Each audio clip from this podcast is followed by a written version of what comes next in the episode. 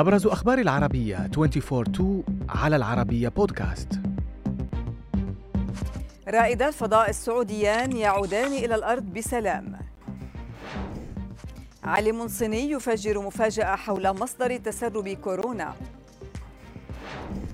شجار عنيف بين لبنانيين وعراقيين في سان باولو. بعد رحلة طريق استغرقت 12 ساعة عاد رائدا الفضاء السعوديان ريان برناوي وعلي القرني إلى الأرض بسلام عقب إنهائهما مهمة بحث في عملية في محطة الفضاء الدولية امتدت عشرة أيام. ووصل برناوي والقرني إلى مطار هيوستن في الولايات المتحدة فيما أظهر الكشف الطبي الأول استقرار حالتهما الصحية.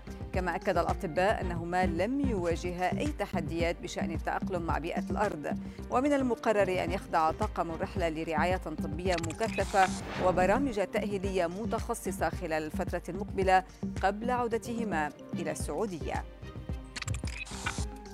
عاد الحديث مجددا عن مصدر فيروس كورونا ليشعل مواقع التواصل حيث فجر عالم حكومي صيني كبير سابق مفاجأة حول الأمر قائلا إنه لا ينبغي استبعاد فرضية تسرب كورونا من مختبر. البروفيسور جورج جاو الرئيس السابق للمركز الصيني للسيطرة على الأمراض والوقاية منها أوضح في تصريح لشبكة بي بي سي أنه تم إجراء نوع من التحقيق الرسمي في مختبر ووهان في إشارة محتملة إلى أن الحكومة الصينية قد تكون أخذت نظرية التسرب في المختبر على محمل جد دون أن تكشف ذلك في العلن وفقا لحديثه.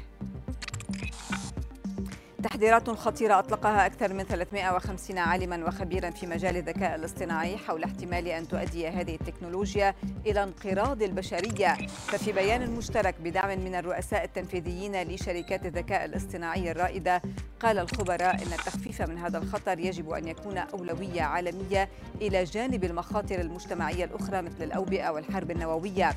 وأوضحوا أن تلك الأنظمة بما فيها تشات جي بي تي تنشر معلومات خاطئة. وتساهم بالجرائم الإلكترونية فضلا عن التسبب في تعطيل الوظائف على مستوى المجتمع.